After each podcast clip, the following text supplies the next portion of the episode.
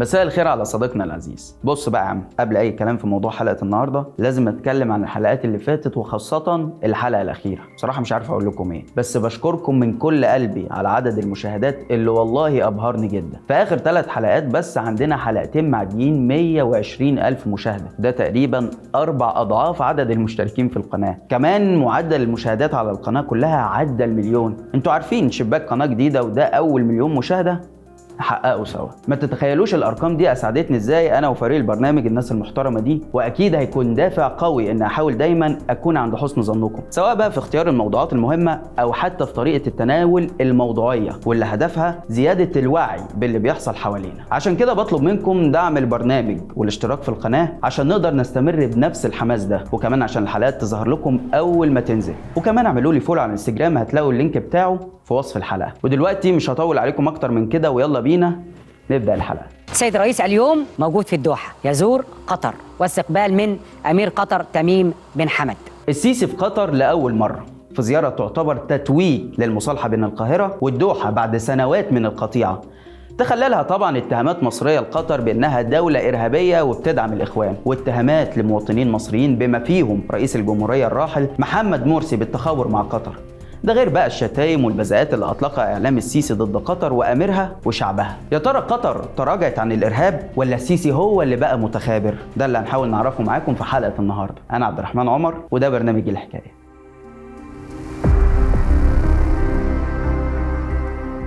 لا تصالح مع النظام القطري الإرهابي. إحنا عندنا دم عندنا شهداء عندنا تآمر.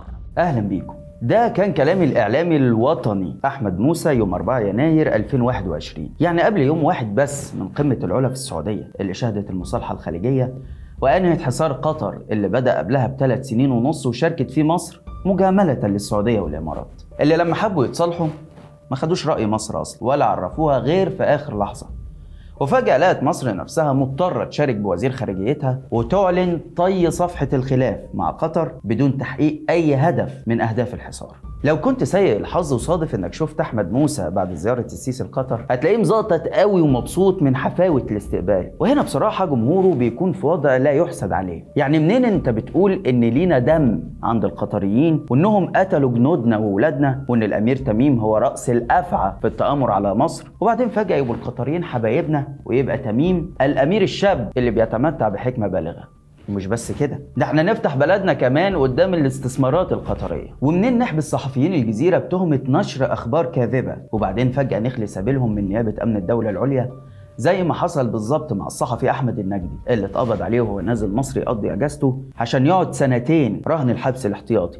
رغم مناشدات أسرته والمنظمات الحقوقية الإفراج عنه مراعاة لحالته الصحية إلا إن المحكمة كانت بتجدد حبسه باستمرار دايما. وبعدين فجاه أول ما السيسي زار قطر تقوم نيابة أمن الدولة العليا تديله إخلاء سبيل بعد ما كتب موقع القاهرة 24 المقرب للسلطة إن قضية صحفيين الجزيرة المعتقلين مطروحة للنقاش بين السيسي وتميم. طبعا حاجة زي دي بتكشف أزمة القضاء عندنا واصلة لحد فين بالظبط؟ يعني يا ترى القاضي اللي جاله تليفون يحبس الصحفي ده وبعدين جاله تليفون تاني إنه يخرجه يا ترى إحساسه إيه؟ أو بيبص لنفسه في المراية إزاي؟ هل فاكر إنه كده بيخدم مصلحة بلده؟ طب وإهدار قيمة العدالة؟ أسئلة كتير محتاجين نسألها لنفسنا لو بندعي إن القضاء عندنا مستقل. تعالوا نبدأ حكاية السيسي وقطر من البداية عشان نفهم إزاي وصلنا للنقطة دي. وكمان نحاول الإجابة على أسئلة كتير. أهمها ماذا يريد السيسي من قطر؟ وماذا تريد قطر من السيسي؟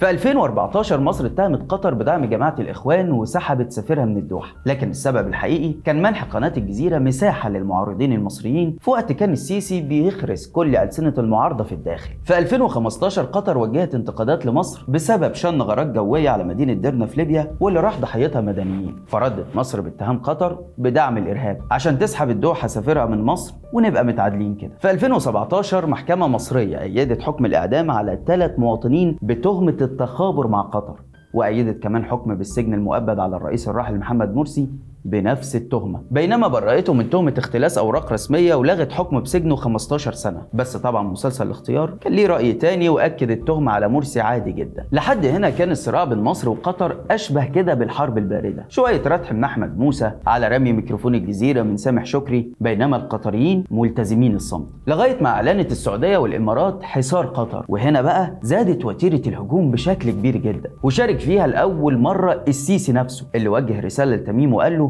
عايز تتدخل في مصر تقدر انت على مصروف مصر. الغريب إن الهجوم ده كان في حضور محمد بن زايد وكأن الرسالة كده هي تدخل في مصر عادي طول ما انت معاك فلوس وبتدفع لي. عايز تتدخل في مصر؟ تقدر انت على مصروف مصر؟ تقدر تصرف 100 مليار دولار سنويا على مصر؟ ما تقدرش.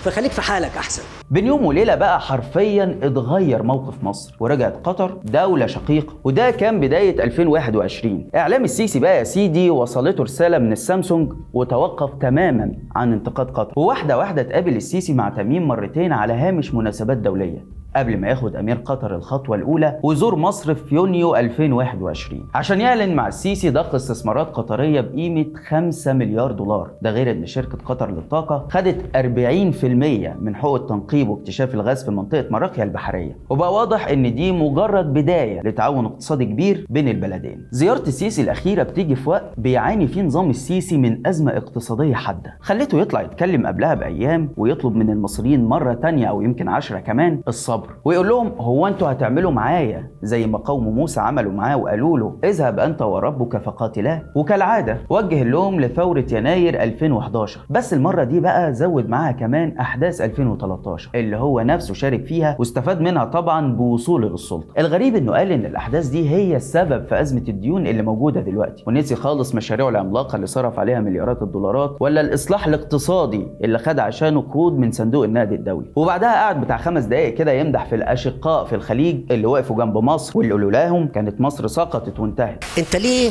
مش عايز تدفع تكلفة اللي عملته في 2011 و2013 هتقولوا زي ما قالوا كده لسيدنا موسى اذهب أنت وربك فقاتلا. مدح السيسي للخليج هدفه واضح عايز فلوس أكتر عشان طبعا يخرج من الأزمة الاقتصادية اللي هو فيها. وفي السياق ده نقدر نفهم زيارته لقطر واللي هدفها الأول هو الفلوس. تعالى كده نشوف السيسي واخد مين معاه من المسؤولين بالظبط وانت هتفهم على طول الهدف من الزيارة. بص يا سيدي أبرز المسؤولين اللي شاركوا في الزيارة هم عباس كامل مدير المخابرات العامة سامح شكري وزير الخارجية طارق الملا وزير البترول وهالة السعيد وزيرة التخطيط والتنمية الاقتصادية بس الأهم من كده إنها رئيس مجلس إدارة صندوق مصر السيادي. إيه بقى صندوق مصر السيادي ده؟ ده يا سيدي الصندوق اللي بنبيع من خلاله أصول البلد للمستثمرين الأجانب واللي مفيش أي جهة في الدولة تقدر تراقبه أو تحاسبه. المهم إن الصندوق ده عمل اتفاقية تفاهم مع صندوق قطر السيادي. صندوق قطر السيادي ده اللي بيشتروا من خلاله أصول وشركات جوه وبره قطر. وبالمناسبة الصندوق ده هو اللي بيمتلك نادي باريس سان جيرمان الفرنسي. المهم في تقارير اقتصاديه بتقول إن الصندوق القطري عينه على شركات مهمة في مصر زي مثلا الشرقية للدخان فوري e-finance موبكو للأسمدة وحصة المصرية للاتصالات في فودافون مصر. وغيرها بقى من الشركات المهمة اللي بتتنافس عليها صناديق الاستثمار الخليجية وتحديدا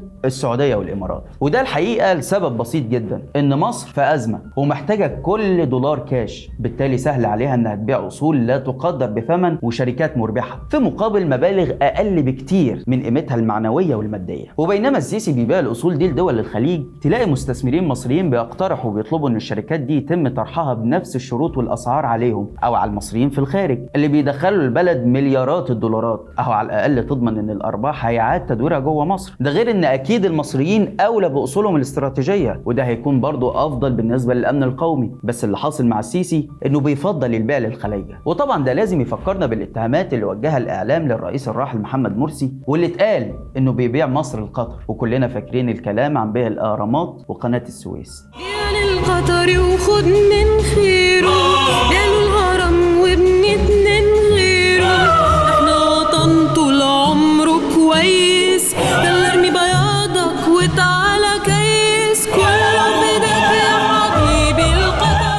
كمان قطر مهتمة بقطاع الغاز لأنها واحدة من أكبر المنتجين والمصدرين ليه في العالم وبتسعى حاليا لأنها ترسخ مكانتها في السوق العالمي وتحديدا السوق الأوروبي. في الوقت اللي بتبحث فيه الدول الأوروبية عن بدائل للغاز الروسي وده اللي خلى قطر تستحوذ على امتياز ضخم للتنقيب واكتشاف الغاز في مصر. ومن هنا بقى نقدر نفهم وجود وزير البترول ضمن وفد السيسي وتوقيع اتفاقيات خاصة بالموانئ بين البلدين. بس طبعا المرة دي محدش هيقول إن السيسي بيبيع البلد ولا بيعرض أمنها القومي للخطر. بالعكس هيطلع الإعلام يكلمنا عن فرص التعاون العظيمة بين مصر وقطر. كده الجانب الاقتصادي واللي هو أهم جانب في الزيارة واضح. السيسي عايز فلوس وقطر عايزة تنافس الإمارات والسعودية في سباق الاستحواذ على أصول مصر. وفي النص كده في شغل كويس في موضوع الغاز ده ممكن يكون مفيد للطرفين. في كمان جانب سياسي مهم في الزيارة وده بيوضحه حضور سامح شكري وعباس كامل والكلام هنا عن قضايا غزة وليبيا والسودان. وفي كلام اتقال عن مناقشة دور قطري في حل أزمة سد النهضة باعتبار إن الدوحة عندها سمعة كويسة في حل النزاعات.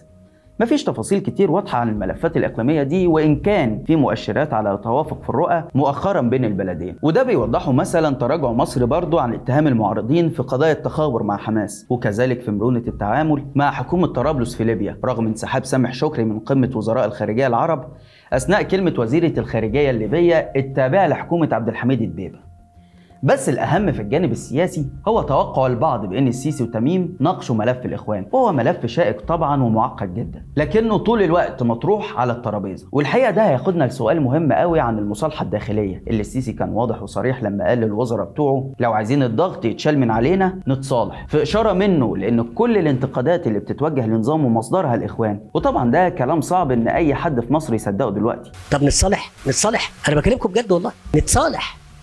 يوم يقول خلاص بقى هنتصالح ناخد مساحة ونتحرك وما نعملش كده. في النهاية أنا مش ضد المصالحة مع قطر. بالعكس ده أنا اتكلمت كمان قبل كده عن الفرص المتاحة للتعاون بين البلدين. أنا بس ضد التناقض الصارخ في المواقف واللي بيتمثل في إعلام السيسي وضد إن السلطة القضائية تكون بتاخد أوامرها من السيسي برضه. وكمان ضد إننا نتصالح مع الخارج سواء قطر أو تركيا أو حتى غيرهم وما نتصالحش مع المصريين اللي جوه بلدنا. والكلام هنا مش بس عن الإخوان المسلمين زي ما البعض بيتخيل لأ. الكلام عن كل المعارضة من أقصى اليسار لأقصى اليمين واللي كلهم بيتعرضوا للقمع والتهميش. ولسه الحلقة اللي فاتت كنا بنتكلم عن أحمد طنطاوي وهو لا إخوان ولا إسلامي أصلا. فيا ريت زي ما تصالحنا مع ناس كنا بنتهمهم بأبشع الاتهامات نتصالح كمان ما بيننا كمصريين. بس كده حابب أشكركم تاني من كل قلبي فعلا على التفاعل الكبير مع الحلقات الأخيرة. وأفكركم تعملوا اشتراك في القناة عشان تشجعونا إننا نستمر بنفس الحماس. واعملوا لي كده follow على الإنستجرام. لحد هنا والحلقة خلصت. ما تنساش إنك تقدر تسمع البرنامج بتاعنا بودكاست من الروابط اللي هتلاقيها في التعليقات. وكمان اعمل لنا like و share واشترك في القناة الجديده على اليوتيوب واستنانا كل جمعة الساعة 8 بالليل بتوقيت القاهرة في حلقة جديدة من برنامج إيه الحكاية؟ سلام.